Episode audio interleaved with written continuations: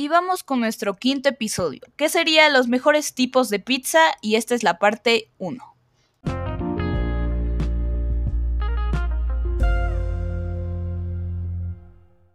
1. La marinara. Es la pizza más antigua con salsa de tomate, orégano, ajo, aceite de oliva, albahaca y una pizca de sal. Su principal característica es que no tiene queso.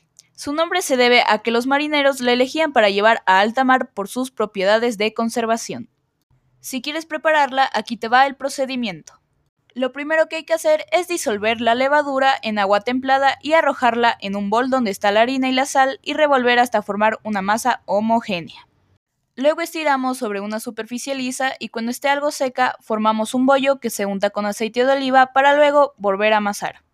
Una vez realizado esto, separamos los bollos que vamos a utilizar y los colocamos en un recipiente para llevar. Transcurrido el tiempo necesario, ya está lista para ser extendida en una pizzera. Una vez que se saca la pizza del horno, vertemos el tomate, unas láminas de ajo sin piel y un poco de orégano, sobre el cual se vierte un poco de aceite de oliva y unas hojas de albahaca fresca. Se hornea 15 minutos a una temperatura entre 200 y 250 grados y lista tu pizza. 2. La margarita. La margarita recuerda a la bandera italiana, verde por las hojas de albahaca, blanco por el queso mozzarella y rojo por los tomates. Su preparación es muy sencilla. Cortamos cuatro tomates ya pelados, escurridos y sin semillas, y los salteamos junto con dos dientes de ajos pelados y triturados, y una media cucharadita de sal en dos cucharadas de aceite de oliva. Por otra parte, untamos con un pincel la masa con algo de aceite, y colocamos sobre ella 225 gramos de queso mozzarella desmenuzado, tomate preparado y albahaca y rociar con aceite.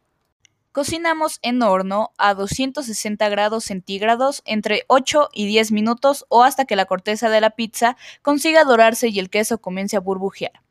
Cuando retiramos del horno, la cubrimos con un cuarto de taza de queso parmesano rallado y a disfrutarla. 3. La esfincione. Si bien para algunos entendidos la margarita y la marinara son las verdaderas pizzas, el resto de Italia no se dio por aludida y dejó que en sus regiones proliferaran otros gustos.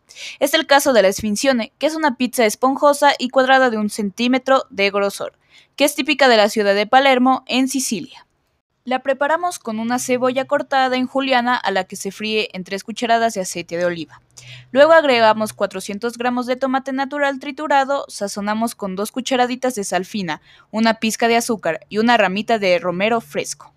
Cocinamos durante 20 minutos, retiramos y templamos. Posteriormente sacamos la ramita de romero y colocamos las anchoas que pasamos por el pasapuré. Colocamos la salsa sobre la mesa de pizza y le añadimos 6 champiñones en láminas, 200 gramos de pollo desmenuzado y 200 gramos de queso y diazabal en lascas. Extendemos el tornillo y orégano con un hilo de aceite de oliva y al horno a 200 grados centígrados durante 15 minutos. Esperas ese tiempo y ya está lista tu pizza. 4. La fugaza.